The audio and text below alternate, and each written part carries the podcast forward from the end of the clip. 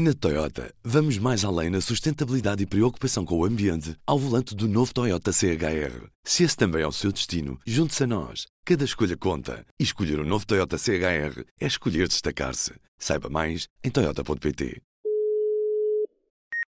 Ainda hoje, quando lembro um turno que fiz de tarde, em que não havia camas de intermédios, nem de intensivos, e havia doentes na enfermaria para internar lá. E nós, na enfermaria, ou avançávamos com máquinas que não conhecíamos, ou eles morriam. E nós olhávamos uns para os outros e pensávamos, o que é que fazemos? Vamos assumir? E eu lembro-me de ter dito a uma colega, ou fazemos isto, ou eles morrem. Tive um, por acaso era meu colega, mas podia não ser. Estava na última cama do serviço e que precisava de um ventilador e não havia. E ele tinha noção, estava consciente, orientado. E agarrou uma mão e disse-me, colega, não me deixes morrer. E eu ainda hoje me lembro da cara dele a pedir-me isto.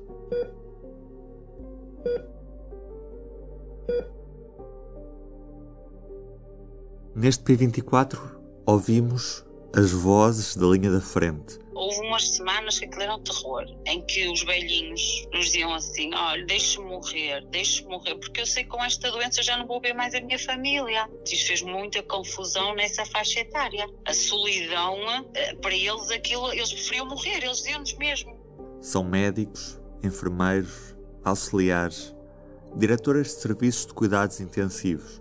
São profissionais de saúde que estão na linha da frente, no combate à Covid-19. Nestes meses, que já se tornaram em mais de um ano, viveram histórias e contam-nas aqui, neste P24, que tem um resumo do trabalho de Sofia Neves, precisamente com o título As Vozes da Linha da Frente. No site do Público pode ver o trabalho completo com webdesign de Miguel Faraço Cabral. Antes de tudo, P24. O seu dia começa aqui. Começa aqui. Eu, quando estive nos cuidados intensivos, isto começou em fevereiro, tivemos a primeira doente. Teve entubada cerca de 3 semanas a piorar. Entretanto, a senhora recuperou do nada. E no fim, quando a senhora saiu, lembro-me que o médico me chamou e fizemos um TikTok onde a senhora dança. E isso é uma coisa que nos enche de alegria, podermos ver essa situação assim. Saiu de lá a dançar. E isso para nós é uma dádiva. Quando fomos ver a Dona Maria, ela não queria falar. Estava deitada na cama, muito fechada em si, olhos fechados. E nós pedimos licença para falar com ela e ela disse, não, agora não me apetece, voltei mais tarde. Fomos ficando e ela disse-nos espontaneamente, tenho falta de ar, não parece, mas tenho. Pronto, tentámos resolver essa parte, fomos-lhe colocar um penso de medicação e tocámos-lhe. Quero acreditar que foi mais que o toque físico, porque naquele silêncio ela espontaneamente falou e contou-nos um pouco da sua história e disse-nos que eu é que deixei as coisas avançarem, é que deixei a doença andar. Sabe, eu sentia-me muito mal, mas ignorei. Já tive filhos tarde, sabe? Eles ainda são muito novos. Queria que crescessem mais um pouco. E nisto nós perguntámos que idade é que tinham os filhos. E ela disse-nos 27 e 29. A nossa unidade, efetivamente, não tínhamos televisão. E às vezes eu, questionando mesmo os doentes, perguntava-lhes, mas vocês que mesmo uma televisão? Eles, não, porque dá só coisas da doença e doentes já estamos nós. E passaram-nos a pedir se tínhamos o jornal, as coisas todas, percebe? Que tivéssemos para eles ler. E passámos a trazer os nossos jornais, as nossas revistas, temporalmente completamente desfasadas, mas o que interessava era isso, era a sopa de letras para entreter, era o jornal A Bola porque havia muitos homens. Foi a forma que encontramos de, obviamente os doentes que estavam com a consciência para isso, não é? De desmotivar e desfazer passar as longas horas que passaram connosco. um casal que estava internado no nosso serviço. Eu cheguei lá para cuidar deles, administrar medicação, e no final de tudo a esposa virou-se para mim e disse-me: vocês são tão bonitas, aqui no serviço são todas tão bonitas. E eu disse: dona A, então como é que me pode dizer uma coisa dessas se quase nem nos vê, que nós estamos com estas fatiotas, parecemos umas astronautas? E ela disse-me, quase a chorar: não, eu vejo os vossos olhos e isso basta, porque os vossos olhos mostram-me o vosso coração. A enfermeira pediu uma ajuda para pôr a doente a fazer uma videochamada com a família. Depois a esposa pediu-me se podia inserir os filhos na videochamada e eu disse que sim, e ele teve a falar com a esposa e com os filhos, e depois eu acabei o meu turno, me vim embora, e ao outro dia, quando lá cheguei, soube que o senhor tinha falecido durante a noite. Ou seja, o senhor praticamente despediu-se da família pela videochamada que eu ajudei a fazer. Quando nós vamos fazer as rondas aos doentes, não é? Para ver aqueles que já estão mais debilitados, e encontramos-os sem vida. Para nós profissionais também é cruel ver estas coisas assim, é brutal, mesmo, é brutal. Um pai que estava aqui internado connosco e que precisou de ser ventilado. E nesse dia eu estava à espera de uma notícia relativamente a um dos seus filhos em relação ao resultado da zaragatoa. E se a zaragatoa fosse negativa, ele poderia fazer um tratamento que estava à espera. E o senhor estava muito ansioso com esta situação. E infelizmente já não conseguiu saber do resultado. O senhor foi ventilado, esteve em unidade há alguns dias. Quando regressou ao serviço, ele trazia a mesma preocupação, e então ele pediu um telemóvel a um dos doentes que estava ao lado da cama dele, ligou de imediato à filha para perguntar: então, e o teu irmão?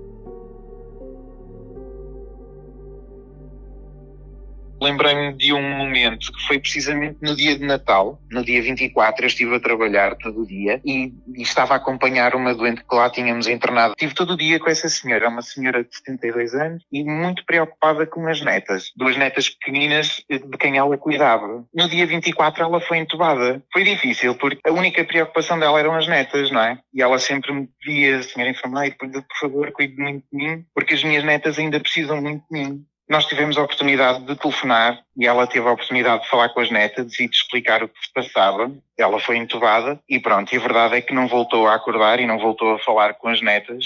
Eu perdi o meu pai no hospital onde eu trabalho e tenho que voltar ao hospital todos os dias. E é difícil. E eu tenho a sorte de trabalhar num laboratório, eu sou técnica de análises clínicas, eu nem sequer tenho contacto com doentes. A minha experiência é mesmo sentir na pele a perda de alguém que é extremamente importante para nós e para a nossa vida. Perder um pai é extremamente difícil e nesta fase pior ainda, porque uma pessoa ficou privada do contacto físico, não é? Quer dizer, os abraços, no meu caso, perderam-se para sempre, não é? A maior parte das pessoas tem abraços em stand-by. O meu perdeu-se para sempre. Eu consegui despedir-me do meu pai. Nem toda a gente tem essa sorte. Acaba por ser um bocadinho apaziguador neste processo. Eu tive a oportunidade de me despedir dele. Um doente internado por volta dos seus 80 anos, na altura em que os cuidados intensivos estavam todos esgotados, optámos por lhe pôr um outro tipo de tratamento que ele volta e meia retirava. E de todas as vezes que ele retirava, nós conseguimos ouvir as máquinas a apitar e conseguíamos ir ter com ele. Ele sabia exatamente as horas das nossas passagens de turno e foi exatamente numa dessas passagens de turno que aconteceu. Ele retirou o dispositivo e eu decidi começar por um outro doente e quando me dirigi a ele, encontrei-o já sem vida.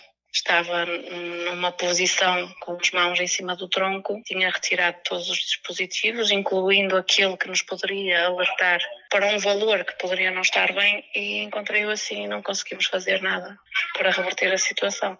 E ele escolheu e sabia perfeitamente qual seria a melhor altura. Se ele tivesse tido um atendimento numa unidade de cuidados intensivos, tinha um enfermeiro ali permanentemente a tomar conta dele e se calhar isto já não acontecia. O que mais marcou nesta altura da pandemia foi quando um utente, que era surdo, mostrou o cartão e nós, tudo bem, falamos um bocadinho mais alto, só que entretanto ele estava muito, muito agitado porque era um procedimento que é invasivo, eles só levam anestesia local, de maneira que ele iria sentir sempre. E a minha função ali é ir acalmando o doente, dando a mão ou explicando o que é que vai acontecendo. Mas nesta altura de pandemia nós já não temos essa possibilidade. Neste caso foi mesmo necessário dar-lhe as mãos, só que ele perguntava o que é que se passa, o que é isso. Eu retirei a máscara e fui dizendo os procedimentos que íamos fazer. Imediatamente ele acalmou-se, fez um gesto tipo ok. No fim, claro, o senhor chorou e é óbvio que também nos veio as lágrimas aos olhos, porque ele disse que nunca ninguém tinha tido um gesto tão simples como baixar a máscara e afastar-se para lhe explicar algo. Um doente prestes a morrer e com grande falta de ar, ainda hoje me comove muito, em que eu lhe agarrei nas mãos e disse-lhe para ter calma e ir respirando fundo. E o doente, mesmo assim com muita dificuldade, diz-me, e referiu o meu nome, que ele tratava-me por nome, e disse-me: Guida, estou a afundar, mas tenho a sorte de estás ao meu lado, vou calmo e em paz. E apertou-me as mãos e morreu. Foi o meu segundo doente. E é daquelas coisas que ainda hoje me custa e me marca. A tristeza, ou pior ainda, a revolta, quando já tivemos que tirar ventiladores a utentes de 60 anos para pôr-nos de 50, já aconteceu. E virem a chorar, os meus colegas virem a chorar cá para fora, porque condenaram as pessoas, não é? As pessoas acabaram por falecer, porque a verdade é que tínhamos que fazer escolhas. E estas são as vozes de alguns profissionais de saúde que foram ouvidos pela reportagem do Público. Eu sou o Ruben Martins, a recolha de sons foi da Sofia Neves. Eu despeço-me por hoje. Tenha um bom dia. O Público fica no ouvido. Na Toyota, vamos mais além na sustentabilidade e preocupação com o ambiente ao volante do novo Toyota CHR. Se esse também é o seu destino, junte-se a nós. Cada escolha conta. E escolher o novo Toyota CHR é escolher destacar-se. Saiba mais em toyota.pt.